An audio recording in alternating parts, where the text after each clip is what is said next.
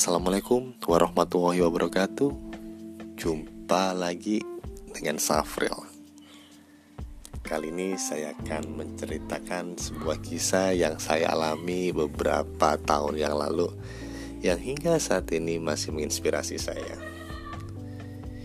Jadi ceritanya adalah saat saya akan kembali ke Surabaya setelah tiga hari meeting di Jakarta. Kejadian ini terjadi beberapa saat sebelum pesawat yang saya tumpangi akan tinggal landas. Kebetulan saya dan tim duduk di kursi nomor 17. Kalau nggak salah, kursi nomor 17, dua baris setelah baris dekat pintu darurat. Saat saya membaca buku yang saya bawa, salah satu pramugari meminta salah satu penumpang untuk bertukar kursi dengan anak kecil yang duduk di baris dekat pintu darurat.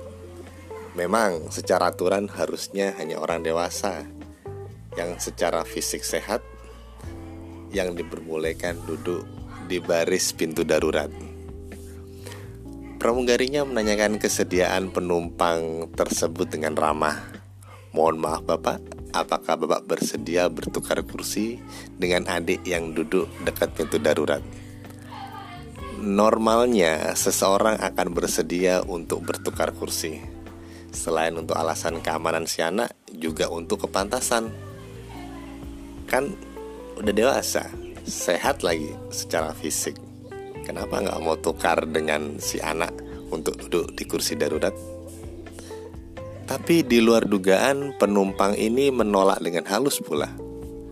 Maaf mbak, saya tidak bersedia Sontak ucapan orang tersebut membuat saya terkejut Serius nih, nggak bersedia Nggak kasihan sama anak kecil ini Tak lama kemudian sang pramugari menyambut jawaban tersebut dengan senyuman dan mengucapkan terima kasih dan kemudian mencari penumpang yang lain. Alhamdulillah ada penumpang yang bersedia untuk bertukar kursi dengan anak kecil tersebut. Mungkin di benak kita penumpang yang menolak tadi terlihat tidak humanis. Tapi bagi saya dia keren loh. Dia tak perlu sungkan untuk menolak sebuah tawaran. Toh pramugari tadi bukan memerintahkan, hanya menanyakan bersedia atau enggak. Wajar dong kalau dia jawab tidak bersedia. Jadi, ini penumpang pun nggak perlu alasan kenapa dia tidak bersedia.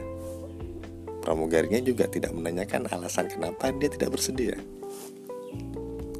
Bagi saya, penumpang ini juga paham haknya.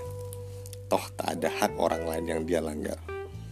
Dia jujur atas ketidaksediaannya tak perlu menyakiti diri sendiri untuk tetap bisa mendapatkan haknya, mendapatkan kenyamanannya. Sepertinya beda dengan beberapa orang yang tak kuasa menolak dengan alasan sungkan atau kasihan, menerima cinta orang lain atas nama kasihan, lupa kalau kita punya hak untuk menolak, lupa kalau kita punya alasan untuk bahagia. Last but not least jujur kadang membuat kita terlihat menyebalkan. Jujur terkadang terlihat kasar bahkan kurang ajar. Tapi selama kita sampaikan kejujuran itu dengan santun peduli amat dengan pendapat orang lain. Itu aja sih. Wassalamualaikum warahmatullahi wabarakatuh